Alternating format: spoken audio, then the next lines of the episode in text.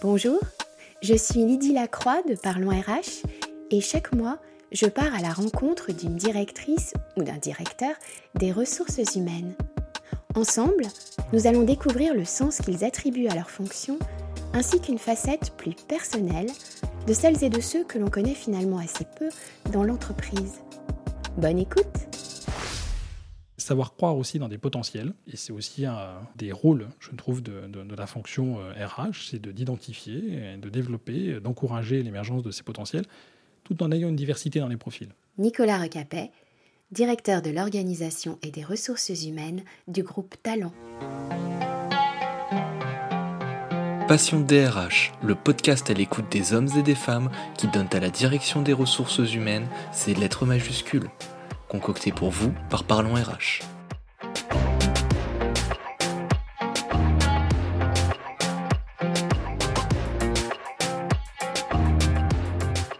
Bonjour Nicolas Recapé. Bonjour Lydie. Merci beaucoup d'avoir accepté de vous exprimer dans notre podcast Passion des RH sur les principaux défis qui se présentent à la direction des ressources humaines en général et plus précisément sur vos propres enjeux RH au sein du groupe Talent. Et je vous propose d'ouvrir ce podcast par un retour en enfance. On va tenter de retrouver le petit garçon que vous étiez. Et justement, est-ce que ce petit garçon avait une idée précise du métier qu'il exercerait plus tard? Et puis, avec le recul, est-ce qu'il y a un lien avec euh, votre fonction actuelle de DRH Alors, le petit garçon que j'étais euh, n'avait absolument aucune idée de ce qu'il voulait faire euh, plus tard. J'ai eu la chance d'être élevé dans une ferme en pleine campagne, donc assez loin finalement de, des zones urbanisées. Et donc assez loin finalement du métier que je peux faire aujourd'hui avec, avec des parents euh, qui euh, effectivement n'avait euh, que peu d'idées sur la projection, une carrière, hein, et, encore moins en entreprise, puisqu'il n'était pas salarié. D'accord. Alors, je suppose que donc, vous êtes devenu DRH. On va parler un petit peu aussi des étapes qui ont précédé l'exercice de cette fonction, mais chaque DRH a une vision personnelle de la fonction qu'il exerce. Pour vous, il y a une sorte de clin d'œil dans ce qui va suivre, et puis aussi quelque chose d'un peu plus, euh, un peu plus profond. Est-ce que le R de RH reflète plutôt les ressources humaines ou les relations humaines? Les deux. non, la relation est importante parce qu'effectivement, euh, ressources est restrictif. On parle de ressources, ressources, ça veut dire j'utilise quelque chose, comme les, comme les ressources au sens ressources naturelles. Là, c'est vraiment, euh, je n'ai pas que cette notion d'utilisation, c'est la notion de relation et justement de euh, bénéfices mutuels que l'on peut avoir avec le capital humain. Je comprends. Une partie de notre audience l'ignore sans doute. Vous avez effectué un parcours opérationnel avant de prendre la tête des ressources humaines du groupe Talent est-ce que vous pourriez revenir pour nous sur les étapes qui ont précédé? Oui, bien sûr. Alors, c'est en fait, j'ai envie de dire que c'est ma troisième euh, carrière euh, professionnelle, ma troisième vie professionnelle d'une certaine manière, puisque j'ai débuté euh, en étant dans les opérations, logistique, supply chain, dans, différents secteurs d'activité, mais en tant que directeur opérationnel, donc management d'équipe, dans des entrepôts, dans des univers aussi divers et variés que la santé, que le transport aérien ou encore la distribution spécialisée j'ai euh, eu euh, une deuxième, euh, une deuxième vie professionnelle en basculant dans le monde du conseil. donc je suis resté à mes, mes, premières amours puisque je suis resté dans la logistique supply chain, mais du côté du conseil, donc avec une capacité à accompagner des, des dirigeants dans l'établissement de leur plan stratégique, leur vision sur des offres, par exemple. Et j'ai fait ça euh, donc au sein du d'une entité qui a ensuite rejoint le, groupe Talent. Et donc j'ai dirigé pendant euh, plus de sept ans une practice euh, conseil en supply chain et, en retail.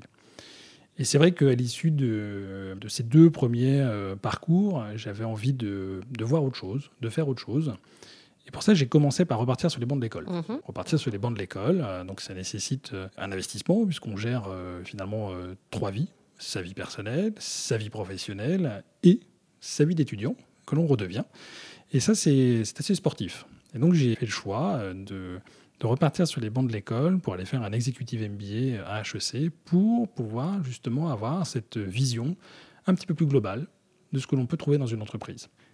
À l'issue de, ça, évidemment, ça ouvre euh, de nombreuses perspectives. et je, me sentais finalement un peu à l'étroit dans le, costume du partenaire conseil que j'avais. J'avais envie de faire autre chose et de découvrir autre chose. C'est à ce moment-là que le, groupe Talent auquel j'appartenais m'a dit mais écoute, nous on cherche aujourd'hui à créer une nouvelle dynamique dans notre fonction RH. Et le directeur général m'a dit Je pense qu'il faut que tu prennes le poste c'est assez étonnant. Euh, c'était pas du tout mon parcours, c'est pas du tout mes compétences. Et donc j'ai commencé par le regarder avec des grands yeux bien écarquillés en lui disant mais de quoi tu me parles? Mais je suis parti euh, sur cet échange-là euh, qui a duré quelques minutes euh, et il m'a dit réfléchis. Je partais en vacances. Pendant les vacances, évidemment, l'idée a fait son chemin. Et on, a co-construit, on a rédigé une fiche de poste dans laquelle on s'est mis, on a vraiment envie de mettre l'ARH au cœur du dispositif au sein de Talent. donc on a créé ce poste de directeur de l'organisation et des ressources humaines au sein du groupe Talent, qui englobe aujourd'hui, on va les fonctions régaliennes euh, d'une RH, euh, donc euh, la formation, l'administratif RH, la paie par exemple, le développement RH social et autres. Mais on y a adjoint d'autres composantes, une composante sur la stratégie RSE, qui est un enjeu extrêmement important aujourd'hui, euh, euh, à la fois pour les entreprises et pour l'ensemble des, collaborateurs. On y a joint euh, d'ailleurs une notion d'organisation, parce que c'est bien comme ça que nous voyons la fonction RH. C'est au sens du, brainstorming, organisation, transformation au sein, des entreprises. Et donc aujourd'hui, j'accompagne, je, dirige, je co-dirige des, projets de transformation, notamment au sein, au sein du groupe, qui sortent on va dire, du giron assez classique d'une fonction DRH. Euh, et donc, on a, euh, on a créé cette fiche de poste, et là, ça devenait difficile de, refuser ce, poste-là. et donc, c'est comme ça que je suis devenu, il y a maintenant 4 ans, quasiment jour pour jour, directeur de l'organisation et des ressources humaines du groupe Talent. Du coup, je, crois que ça correspond à un conseil que vous avez donné dans un podcast à des étudiants, où vous disiez qu'il fallait finalement être prêt ou être capable d'inventer son poste en quelque sorte. Inventer son poste est probablement la, chose la plus extraordinaire qui puisse, qui puisse arriver. Euh, alors ça nécessite un alignement de beaucoup de planètes hein, finalement, puisque il faut que la personne en face, ou en tout cas le management, ait confiance dans votre capacité à, réussir ce nouveau challenge, puisque de prime abord, on peut se dire la personne n'a pas les compétences, euh, n'a pas l'expérience dans le domaine, mais là, on, finalement, on évalue, on mise sur un potentiel. Et ça, c'est important. C'est-à-dire qu'à un moment donné, euh, savoir croire aussi dans des potentiels, et c'est aussi un, des rôles, je trouve, de, la fonction RH, euh, c'est de d'identifier, de développer, d'encourager l'émergence de ces potentiels, tout en ayant une diversité dans les profils. Et je suis un exemple clé, finalement, euh, de ça, puisqu'effectivement, bah, cette diversité, elle est venue avec mon profil, qui n'est pas un profil avec un parcours classique RH, on va dire, Très souvent, on retrouve des, euh, des, juristes, par exemple, sociaux. On va retrouver derrière euh, des collaborateurs qui ont fait des formations RH, ce qui n'est pas du tout mon cas. Voilà. Mais ça amène une, une composante intéressante parce qu'évidemment, je vais avoir une valeur ajoutée qui peut être différente, complémentaire plutôt. C'est plutôt complémentaire avec euh, un parcours RH plus traditionnel. Mmh Et de ce fait, vous avez pu mettre cette direction des ressources humaines au cœur de, vraiment de la stratégie de l'entreprise. C'était, je suppose, un objectif que vous partagiez du coup avec le, dirigeant. C'était une volonté extrêmement forte parce que, encore plus dans le contexte d'une société de conseil, où euh, il y a envie de dire que l'asset principal, c'est le capital humain, c'est les femmes et les hommes qui constituent l'entreprise. Nous n'avons pas d'usine de production, euh, nous n'avons pas de euh, brevets liés à une fabrication quelconque. Notre valeur ajoutée, c'est la prestation intellectuelle, c'est les femmes et les hommes, c'est le capital humain. Donc, si on ne met pas dans notre métier l'humain, les ressources, les relations, comme on le disait au tout début, au cœur du dispositif, on s'est juste trompé de métier. Donc c'était effectivement une volonté d'encore plus mettre au cœur du dispositif euh, les ressources humaines en tant que à la fois acteur de la stratégie finalement euh, globale de l'entreprise, mais avec une vision pragmatique, parce que l'idée n'est pas euh, uniquement d'être un visionnaire, mais derrière de transformer et de réaliser l'entreprise tout en anticipant les tendances de demain. Mhm. D'accord. Alors, il y, a aussi une particularité finalement dans cette direction des, ressources humaines, c'est le fait que la RSE soit directement euh, reliée et de la responsabilité euh, de cette direction. Alors, c'est le cas dans d'autres entreprises, mais ce n'est pas forcément si fréquent. Là aussi, j'imagine que ça correspond à une vraie, une vraie volonté, évidemment, une, une décision. C'est vrai qu'au-delà de la coordination, de la responsabilité sur les projets de transformation que j'évoquais tout à l'heure, on a adjoint euh, dans cette fonction euh, deux dimensions euh, un, peu, un peu atypiques hein, finalement, qui sont la recherche et l'innovation et la RSE. On l'a fait parce que c'est deux leviers qui, pour nous, sont extrêmement importants, à la fois en interne, pour talent, pour nos propres collaborateurs, ça correspond à des attentes, également en termes de positionnement pour talent, puisque nous sommes un cabinet de conseil en transformation et en innovation par la technologie. Et donc, si demain, ou même aujourd'hui, nous n'avons pas les ressources qui sont euh, en lien avec ce positionnement, évidemment, ça creuse un écart et nous nous retrouvons en distorsion par rapport à l'offre de valeur que nous proposons. C'est pour ça que mettre euh, ces dimensions-là de RSE, de recherche et d'innovation au cœur du dispositif et les relier à la RH avait tout son sens. Mhm. Je vous propose maintenant d'écouter un extrait de film. Je vous en dis pas plus et puis euh, on en parle après. Avec plaisir. Bon. J'ai une bonne et une mauvaise nouvelle. Je suis suspendu, c'est ça? Pire. Viré. Pire encore. Pire que viré, c'est quoi? T'es muté dans le Nord. Le Nord? Non. À Lyon? Ah non, euh, pas à Lyon, dans le Nord-Nord. Ah non, pas à Paris. Me dis pas qu'ils m'envoient à Paris. Pas à Paris. Plus au Nord. En Belgique. Ah non, ah non, ah non. Avant la Belgique, il y a Nord-Pas-de-Calais. Voilà, t'es muté à côté de Lille. Lille? Lille de quoi? Pas sur une île, Lille, la ville de Lille. La ville de Lille C'est horrible. Bienvenue chez les ch'tis. Bravo dans l'extrait qu'on vient d'écouter, on entend l'un des personnages principaux qui dirige une agence postale à Salon de Provence. Il est joué par, par Cadmerade. Là, il a été convoqué par le DRH de la Poste, joué par Stéphane Fraisse, qui doit lui annoncer sa mutation, une mutation disciplinaire, dans le Nord. Mon objectif n'est pas de vous faire réagir au film en particulier, mais de savoir si vous comprenez la représentation très souvent négative euh, une représentation des DRH qui est faite à l'écran, que ce soit dans des fictions, dans des reportages. Comment, comment le percevez-vous? C'est assez simple, hein. c'est qu'effectivement, euh, et, encore, euh, même si je pense qu'il y a eu une vraie transformation, et notamment grâce à la crise Covid, hein, mais la fonction des RH a très souvent été mise en place dans les, dans les entreprises pour gérer cette vision administrative et disciplinaire, et uniquement cette vision-là. Et ça, c'est une grave erreur, parce que euh, la fonction RH, si on la résume à ça, c'est alors que ça n'est que tout petit bout. Et, euh, en réalité, je crois qu'il n'y a aucun DRH, aucun RH, de manière générale, qui euh, va s'épanouir uniquement dans cette fonction-là et dans cet aspect-là de la fonction.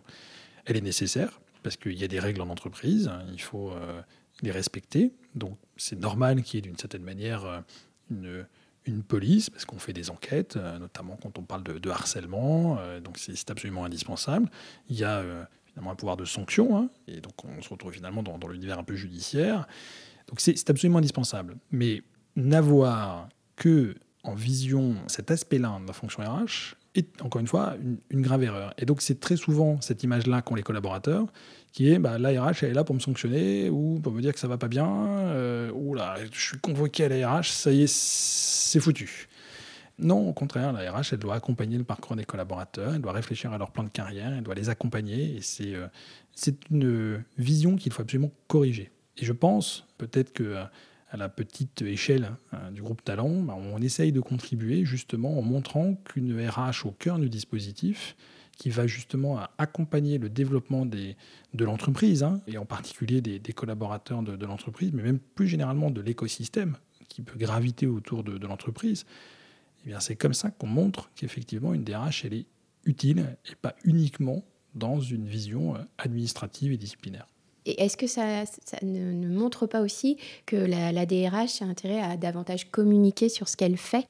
Bien sûr, c'est-à-dire que le, la, DRH doit communiquer, mais comme toute fonction, euh, j'ai envie de dire, euh, corporate, un support que l'on peut retrouver dans les, dans les entreprises, la valorisation, encore une fois, du, travail et l'accompagnement est absolument indispensable. Parce que très souvent, par méconnaissance de la capacité et du travail réalisé, il y a une vision biaisée du rôle mené euh, par euh, ces fonctions, effectivement, qui sont au service d'autres métiers au sein de l'entreprise. Alors pour pallier peut-être, euh, en tout cas à notre échelle, cette méconnaissance, est-ce que vous pourriez nous, nous décrire votre journée d'hier en tant que DRH de talent?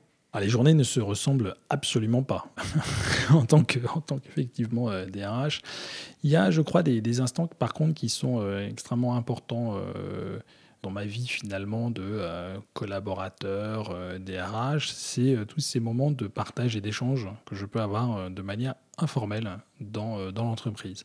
C'est euh, en arrivant le matin euh, dans les locaux, euh, c'est en prenant l'ascenseur, en me retrouvant avec, avec des collègues, parfois que je ne connais pas hein, dans l'ascenseur, mais on, va échanger sur leur mission, là où ils travaillent aujourd'hui. ils peuvent me poser des questions. Souvent, ils me connaissent et moi, moins, puisqu'aujourd'hui, avec 4000 collaborateurs, ça, devient difficile de, connaître tout le monde. Et donc, du coup, cette accessibilité est importante. C'est-à-dire que ces échanges informels, peut-être qu'on on pourra échanger sur la convivialité qu'il y a au sein talent, mais c'est- ancré dans nos gènes, cette capacité à pouvoir euh, dialoguer, accéder, rester accessible, finalement. Et ça, je crois que c'est absolument indispensable. Donc, ces moments de, de- de partage à la machine à café, euh, pour moi, sont absolument euh, indispensables. Et, et la crise Covid nous les a enlevés en partie. Et c'est vraiment quelque chose qu'on, nous, on souhaite remettre euh, vraiment au cœur du, dispositif, hein, ces moments de partage de convivialité avec spontanéité, hein, pas nécessairement que ce soit prévu.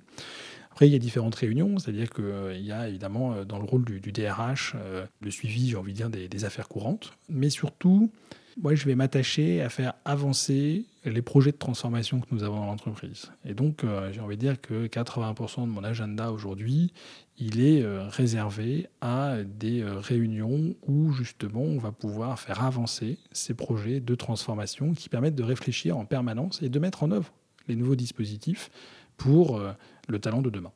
Vous le disiez, beaucoup de collaborateurs vous connaissent de vue, ils ne vous connaissent pas forcément de façon plus personnelle. Pourriez-vous nous apprendre quelque chose sur vous que même votre entourage professionnel relativement proche serait étonné de découvrir? C'est un petit peu amusant, mais on s'est aperçu avec la crise Covid, notamment pendant le premier confinement. Moi, je me suis retrouvé, comme tout le monde, euh, à domicile, à devoir expliquer des dispositifs euh, pas forcément très sexy, euh, d'activité partielle, euh, par exemple. Donc, c'est... Puis c'était des choses qu'on connaissait pas, qu'on maîtrisait pas forcément. Tout ça en, vid- en vidéo. Ah, donc en visio, euh, à distance depuis chez moi. Et moi, j'avais fait le choix de ne pas flouter forcément derrière mon environnement parce que j'avais envie que le côté humain qu'on perdait avec la relation physique que l'on n'avait plus puisse ressortir au travers de l'environnement qu'il y avait derrière moi. Donc les, les collaborateurs ont, ont très vite vu au travers des, lives que je pouvais faire, euh, notamment ma, passion pour la bande dessinée, euh, par exemple, ce qui a amené beaucoup de discussions. Donc ils en savent déjà beaucoup. Ils connaissent mes enfants, voilà, ils en savent déjà beaucoup. Alors peut-être pour répondre à la question, quelque chose qu'ils qui ne savent peut-être pas, euh, qui est, peut-être beaucoup moins connu, je suis devenu, euh, notamment ces dernières années, un, grand fan de tout ce qui va être cocktail, un cocktail un peu, un peu atypique, euh, qui vont mélanger pas que des alcools, mais justement des choses un petit peu différentes que l'on peut retrouver à l'intérieur d'un d'un cocktail, parfois du blanc d'œuf, parfois du poivre, parfois voilà, d'autres légumes que l'on peut retrouver euh, à l'intérieur d'un cocktail. Vous avez peut-être fait un petit peu la même chose finalement avec votre vision de la, de la DRH en faisant une sorte de cocktail aussi des... Peut-être. Toujours dans cette perspective de mieux vous connaître, parce que la méconnaissance qu'on évoquait porte sans doute également sur l'être humain qui se cache derrière le ou la DRH. Quel type d'événement professionnel aimeriez-vous ne jamais revivre? Et à l'inverse, quel type d'événement devrait se reproduire très souvent selon vous? Je crois que ce que j'aimerais euh, ne, jamais revoir, mais euh, malheureusement ça se produit, c'est effectivement les, cas de, collègues, collaborateurs euh, qui peuvent être dans, des situations assez, difficiles, notamment de, santé, hein, de maladies graves, voire de décès, parce que ce sont des, moments douloureux, douloureux pour, euh, pour les collaborateurs de, l'entreprise, qui, euh, qui effectivement créent une charge mentale. euh, voilà, c'est- des moments qu'effectivement je pense que, que personne euh, ne, souhaite, euh, ne souhaite vivre Euh, de manière un peu plus gaie, euh, dans les éléments effectivement moi qui me, qui me marquent, c'est euh, et, que j'aimerais pouvoir reproduire euh, presque tous les jours, c'est vraiment euh, ces rencontres avec euh, le plus de collaborateurs possible. Ces moments de convivialité euh, dans lesquels ben, on peut euh, retrouver euh, parfois même plusieurs centaines de collègues. Euh, voilà, ces, moments festifs qui fédèrent finalement au sein de l'entreprise sont absolument indispensables. Et donc moi je rêve, c'est ce qu'on essaye de faire hein, chez Talent, mais je, rêve en continu de pouvoir avoir ce type d'événement euh, le plus souvent possible. Alors, vous- faites allusion donc à, des événements collectifs festifs. Et précisément, le collectif de travail, c'est vraiment ce qui a été éprouvé durant la crise sanitaire. Donc je présume qu'il s'agit pour vous d'un enjeu majeur, encore plus peut-être dans l'environnement concurrentiel qui est le vôtre en termes d'attraction des talents. Sous quels angles vous l'abordez? Vous avez déjà un petit peu fait allusion à, la notion de convivialité notamment. Nous, on considère en tout cas chez Talent que la convivialité est absolument indispensable. C'est un des terreaux aujourd'hui euh, de l'engagement des collaborateurs, du sentiment d'appartenance finalement que l'on peut avoir euh, dans, une entreprise. Et c'est quelque chose qui fonctionne bien. On, a, une, statistique hein, très, très claire puisqu'on réalise depuis maintenant 9 euh, ans une enquête anonyme Grid Place to Work auprès de tous nos collaborateurs. 90% des collaborateurs du groupe Talent déclarent que Talent est une entreprise conviviale. Et ça, c'est quelque chose que l'on entretient, puisqu'on est dans une phase de, croissance, voire d'hypercroissance, avec à la fois de la croissance organique et de la croissance externe. Et cet indicateur ne baisse pas, voire même tendance à augmenter, même quand euh, d'autres entreprises rejoignent le groupe talent. Alors, je ne vous cache pas que c'était euh, très souvent quand même un, facteur que l'on regarde euh, dans la phase en amont de due diligence, finalement, puisque on sait que quand il y a ce fit moi j'appelle ça ce, fit finalement entre les, entre les personnes, l'intégration se passera beaucoup mieux. Il y a toujours des aléas, mais se passera toujours mieux. donc cette convivialité, elle, est, très souvent ancrée déjà à la base, même dans les entités qui nous rejoignent. Donc ça c'est un terreau qui est absolument euh, indispensable, je dirais, à cet esprit du, collectif. Il y a aussi peut-être un deuxième élément qui est assez intéressant, euh, en tout cas qui est inscrit dans l'ADN de, de Talent, et qui se retrouve à tous les niveaux au sein de Talent. Il n'y a pas d'aspect euh, j'ai envie de dire, c'est un mot un peu abru peut-être, mais politique. C'est-à-dire qu'aujourd'hui, euh, vous ne trouverez euh, personne au sein de Talent euh, qui va mettre une peau de banane pour qu'un de ses collègues tombe pour lui piquer sa place, par exemple. Voilà, c'est quelque chose auquel on tient. Au contraire, on a un collègue en difficulté, mais on va l'aider. Et ça, quand je dis que c'est à tous les niveaux de l'entreprise, eh bien, quand on voit, ne serait-ce que même au comité exécutif, ben, un collègue qui peut avoir une passe un peu difficile, ça peut être professionnel, personnel. Euh, voilà, on va plutôt euh, essayer d'aller le voir, de voir si on peut l'aider, euh, s'enquérir un petit peu de la, situation et on n'est pas du tout dans une ambiance où on va profiter de cette situation-là. Et ça, je, crois que c'est probablement un des éléments caractéristiques majeurs de talent, cette, cette, bienveillance couplée à cette convivialité sont des, sont des marqueurs forts aujourd'hui de talent. On va évoquer un sujet qui revient fréquemment dans le monde RH c'est celui de la digitalisation de la fonction RH. Vous le rappeliez, Talent est un cabinet de conseil en innovation et en transformation par la technologie. Donc on ne peut pas éluder la question, mais je ne vais pas utiliser le langage tech, je vais plutôt vous faire réagir à une expression populaire. Est-ce qu'en la matière, comme dans d'autres, le cordonnier est toujours le plus mal chaussé? Oh, Oui et non Oui et non. Bien sûr qu'il y a beaucoup de choses encore que, l'on souhaite faire en termes, de, digitalisation, parce que la digitalisation est absolument indispensable aujourd'hui euh, dans, les RH, d'ailleurs d'une manière générale dans, l'entreprise. Tout simplement parce que ça correspond à des attentes euh, et ça correspond aujourd'hui à la nécessité d'avoir une expérience, en l'occurrence collaborateur, hein, qui va être une expérience euh, sans couture, où on va pouvoir accéder à de l'information rapidement, sur n'importe quel support technologique aujourd'hui, que ce soit mon smartphone, mon ordinateur, je dois pouvoir accéder à toute l'information, quel que soit le, device. Il y a cette notion de gamification aussi qui est, importante. Donc tous ces aspects-là qui sont attendus par, les collaborateurs, eh oui, on a, euh, on a travaillé euh, sur ces sujets-là. Alors de manière, euh, j'ai envie de dire, parfois assez classique, en changeant nos, nos outils, mais ce n'est pas qu'une question d'outils. La digitalisation est aussi une question de conduite du changement et de changement d'habitude. Parce que, ben, par exemple, on peut avoir accès à de l'information, euh, on n'y avait pas accès auparavant. On peut avoir la capacité de réaliser des actions, c'est-à-dire qu'on décentralise, grâce à la digitalisation, certaines actions RH. Euh, et donc, on peut mettre directement responsabilité des collaborateurs, alors qu'avant, ça pouvait être, par exemple, centralisé au sein d'une équipe RH, par exemple. Donc, cette digitalisation, elle est, elle est extrêmement importante. Et donc, pour nous, on a, euh, commencé par euh, travailler sur différents aspects. Euh, la digitalisation de l'expérience candidat a été un des premiers sujets que j'ai piloté il y a maintenant trois ans, où aujourd'hui on est capable de, gérer des communautés de, candidats, d'avoir des messages personnalisés, parce que c'est important de pouvoir montrer la valeur ajoutée de talent, mais de personnaliser l'approche candidat auprès de chaque candidat. On a évidemment euh, travaillé ensuite sur l'ensemble des composantes qui vont être la gestion des, collaborateurs en tant que tels. Aujourd'hui, on a euh, déployé tout un nouveau système euh, complètement digital, accessible sur smartphone, sur ordinateur, qui permet à tous les collaborateurs de visualiser leur positionnement, l'organigramme de l'entreprise, leur plan de carrière, qui va permettre de voir derrière les éléments de rémunération, qui vont permettre de voir l'accès à la formation, puisque le développement des compétences est un des enjeux majeurs aujourd'hui, en particulier dans, nos métiers. Hein. Voilà, on a rendu accessible toutes ces informations-là. Évidemment, l'exercice est, est un exercice un peu sans fin, parce que euh, si on considère à un moment donné qu'on a terminé, on se trompe, parce qu'il y a toujours des choses à faire, il y a toujours de l'innovation à apporter. Je pousse toujours les équipes à, se demander quel est euh, l'inattendu positif que l'on peut apporter finalement à nos équipes, à nos collaborateurs. Parce que cet inattendu positif, il crée un aspect euh, de surprise, quand je dis positif, c'est qu'il va, il va amener effectivement une valeur ajoutée. Donc c'est quelque chose qu'on apporte, que la personne en face, que le collaborateur n'attendait pas. Et donc forcément, ça renforce un sentiment d'appartenance, en particulier à l'entreprise. L'inattendu positif, est-ce que vous pouvez nous donner un exemple Il y a des exemples extrêmement simples, mais je, me souviens, euh, lorsque je suis arrivé, que j'ai pris mon, mon, poste, il y a un constat qui m'a frappé, c'est que les équipes RH, et après je me suis aperçu que c'était euh, euh, assez souvent le cas, malheureusement, dans beaucoup d'entreprises, se sentaient un petit peu comme euh, la dernière roue du carrosse, avec une, une, approche assez finalement administrative. On me demande pas réellement mon avis, on me demande d'exécuter. je suis considéré comme une fonction back-office.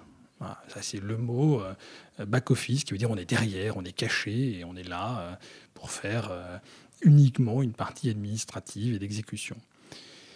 Quand j'ai pris conscience de ça, euh, j'ai dit aux équipes, moi, back-office, je connais pas. Je connais pas. Et donc, euh, je n'appellerai pas ça back-office, mais on appellera euh, fonction corp, corporate. Et donc, nous sommes au service de l'ensemble de l'entreprise, parce que nous sommes une fonction corporate. Et ce changement, en fait, extrêmement simple. Ça n'a nécessité aucun changement d'outil, aucun... mais quand même une conduite du changement. C'est-à-dire que notamment euh, au comité exécutif, euh, bah, quand des euh, collègues directeurs pouvaient dire le back-office, je disais non, non, fonction corporate. Et en fait, la transformation s'est effectuée assez naturellement et rapidement, et très vite, par ce petit inattendu positif, l'ensemble des équipes eh bien, se sont dit Ah, c'est super, on a quelqu'un qui va valoriser notre travail. Et c'est important, parce que la valorisation du travail, la reconnaissance du travail, bah, donne du sens, tout simplement, dans le travail. Mmh alors vous avez parlé de gamification tout à l'heure.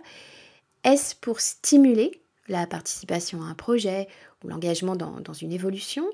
Et ou est-ce lié avant tout à la moyenne d'âge des collaborateurs de talent cette moyenne d'âge n'est pas très élevée. Alors, ça va dépendre des collaborateurs, parce qu'aujourd'hui, il y a des collaborateurs euh, qui peuvent être euh, assez, assez seniors euh, et qui sont pour autant des grands gamers. Et donc, ils vont avoir ce type d'attente. Donc, faire le lien générationnel direct me, paraît un peu trop, un peu trop abrupt. Alors oui, il y a effectivement un lien euh, d'une manière générale, mais, mais ce n'est pas exclusif. Donc il ne faut, pas, il faut pas se cantonner à ces... Euh, parce qu'il peut y avoir des biais euh, extrêmement forts. Mhm. Cette gamification, aujourd'hui, elle, elle, est amenée par euh, des usages que l'on peut avoir. Quand euh, on utilise par exemple son applicatif Waze euh, sur son trajet, ben, on peut choisir son icône, on peut se comparer, a un palmarès par rapport aux autres, etc. Et nous, on essaye d'appliquer ça dans l'entreprise. Il y a un exemple, hein, on, a, on a constaté que une des grandes sources d'émissions de CO2 que nous avions au sein de l'entreprise sont les déplacements professionnels de nos collaborateurs. 42% aujourd'hui de nos émissions de CO2, c'est le déplacement de nos collaborateurs. Donc on a créé une application avec justement notre centre de recherche. Et cette application, elle permet à chaque collaborateur de suivre son empreinte carbone dans le cadre de ce déplacement euh, quotidien euh, professionnel. Mais on ne s'est pas arrêté là. C'est-à-dire qu'on peut regarder son positionnement par rapport à ses autres collègues. Et donc là, on a fait rentrer en jeu, justement, euh, qu'à le dire, la gamification. Et c'est même un projet de recherche, c'est justement de voir comment cet aspect de gamification permet d'accentuer la prise de conscience des collaborateurs dans le cadre de leur empreinte carbone. Justement, vous avez reçu le trophée du DRH numérique 2021 décerné par la NDRH dans la catégorie Green. Celles et ceux qui nous écoutent se demandent peut-être s'il n'y a pas quelque chose de presque antinomique entre le numérique et la dimension green. Pas du tout. Pas du tout, parce que euh, on va assez euh, classiquement parler de IT for Green ou de Green for IT, parce que dans, dans le cas, le, digital, le numérique va contribuer justement euh, à la réduction des émissions de, de, CO2. Et ça, il y a beaucoup de cas. Pour autant, il faut faire extrêmement attention aussi à ce qu'on ne soit pas dans la configuration inverse, c'est-à-dire que l'utilisation notamment du, de tout, tout l'univers digital amène une consommation de, de CO2. C'est pour ça qu'on fait extrêmement attention et c'était intéressant d'abord d'avoir une catégorie green dans ce trophée, parce que justement, ça met en valeur le travail que peut faire, et là en l'occurrence, c'est l'association effectivement des, DRH, qui reconnaît l'implication euh, justement du travail et de la nécessité hein, de cette implication, à mon sens, des DRH dans cette transformation euh, pour un, un, monde plus durable dans les, dans les entreprises. Et pour lequel, à mon sens, encore une fois, la fonction DRH euh, doit être un des moteurs, pas le seul, mais un des moteurs de cette transformation euh, au sein des entreprises. Certaines interrogations sont montées en puissance depuis la crise sanitaire, du type quel est le sens de l'activité que j'exerce, en quoi mon, mon organisation contribue-t-elle aux enjeux sociétaux.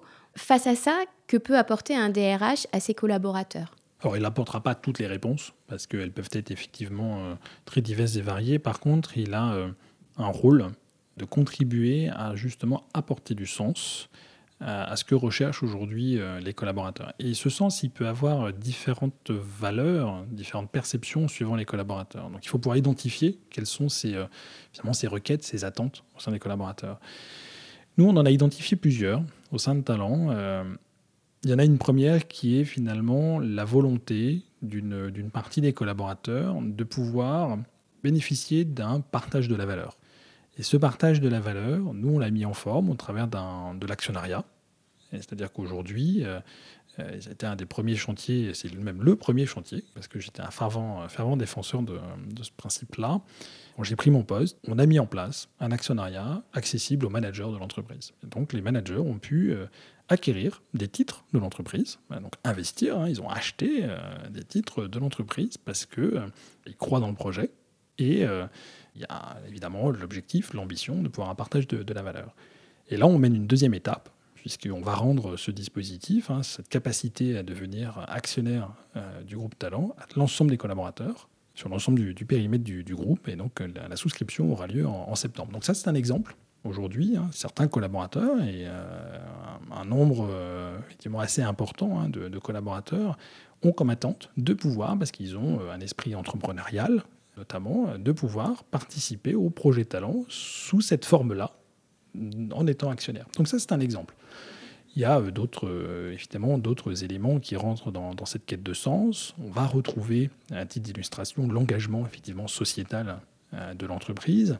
C'est pour ça qu'on a mis en place beaucoup d'engagements. On a défini une politique, une stratégie RSE il y a maintenant un petit peu plus d'un an, qui comporte 50 indicateurs, 50 objectifs que l'on doit atteindre, plus ou moins euh, longue échéance, hein, qui vont avoir une composante à la fois de conformité, hein, évidemment euh, réglementaire, un aspect euh, lié plutôt à l'humain au sein de l'entreprise, et un aspect beaucoup plus externe à l'entreprise sur comment est-ce qu'on contribue à ce monde plus durable. Donc ça, ça correspond aussi à l'attente de plus en plus forte de collaborateurs, de candidats aussi.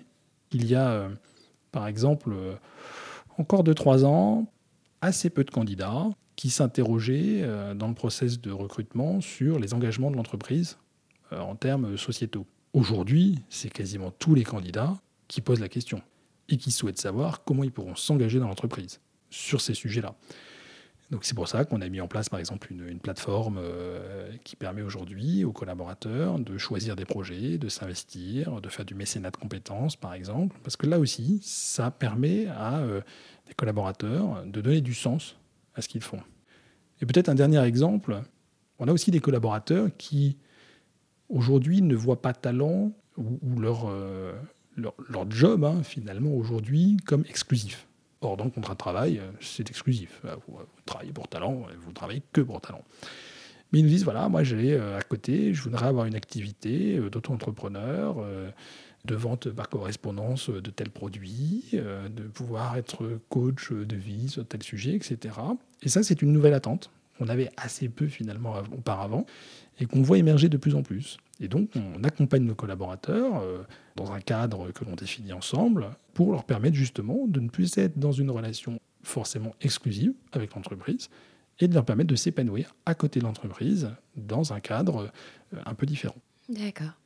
Oui, donc c'est une vision beaucoup plus euh, large de la collaboration euh, entre l'individu et, et l'entreprise. Exactement. Je vous propose de faire une, une petite pause au cœur d'un élément que vous connaissez bien, je crois. On en parlera après.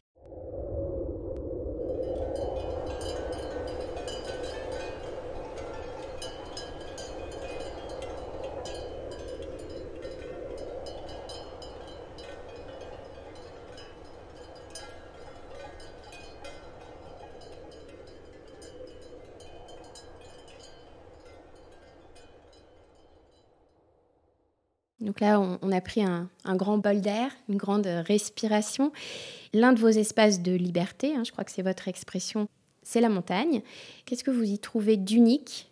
Il y a quelle pratique aussi Je trouve qu'il y a deux endroits, euh, finalement, la, montagne et la mer, qui restent des endroits euh, encore de liberté. C'est-à-dire qu'il y a euh, assez peu de règlements, même s'il y a effectivement des, règles quand même à, à respecter, mais où on est quand même assez libre de pouvoir faire des choses.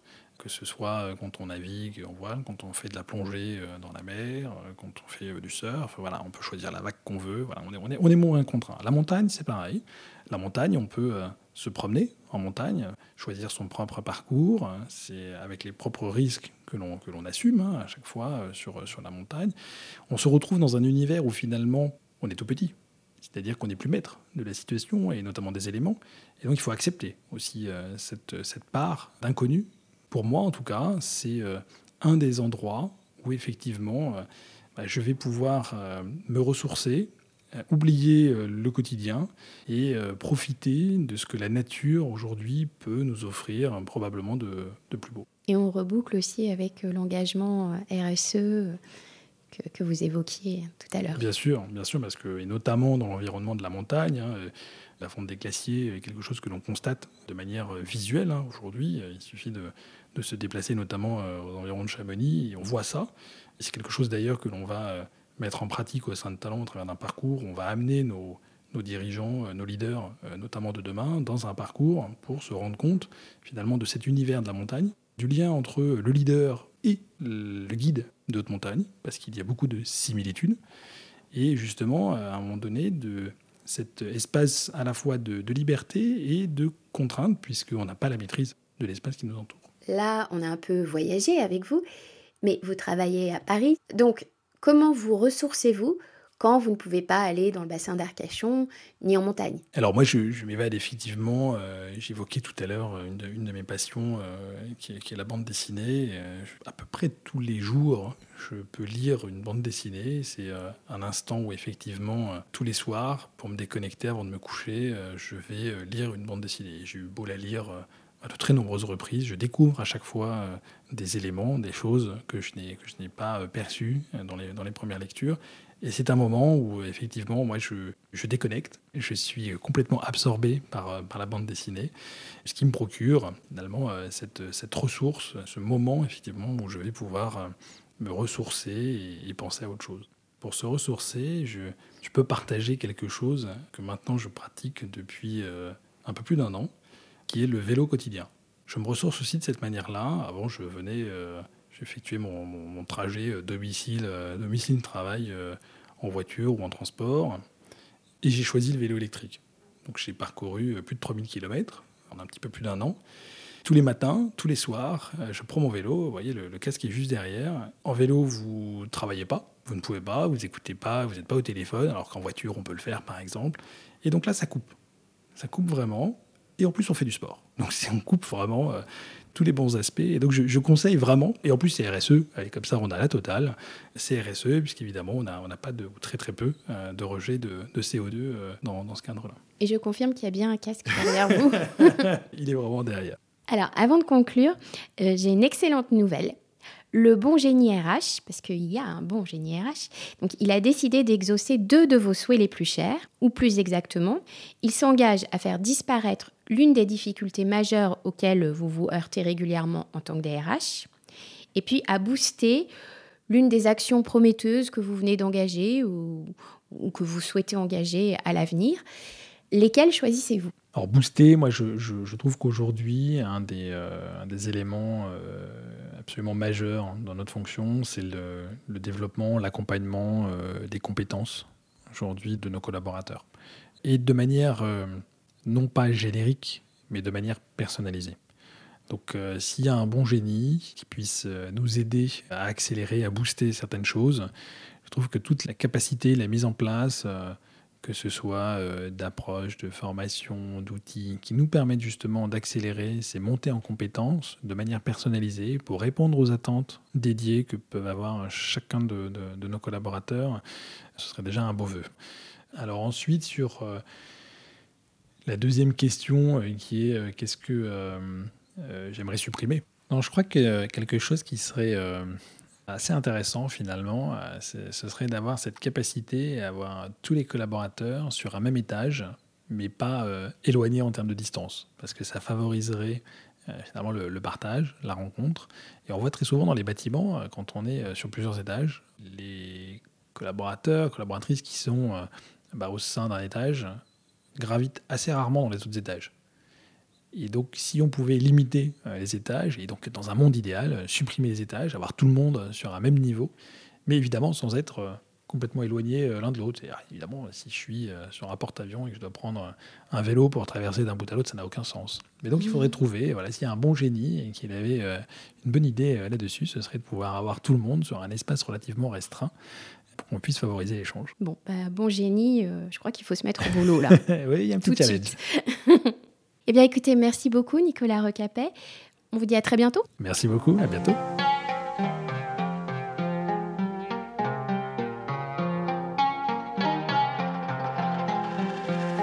Passion DRH, c'est fini pour cette fois. Retrouvez tous les épisodes sur notre média et sur vos plateformes habituelles pour découvrir d'autres DRH sous un angle à la fois professionnel et humain. Un podcast concocté pour vous par Parlons RH. Merci de votre écoute.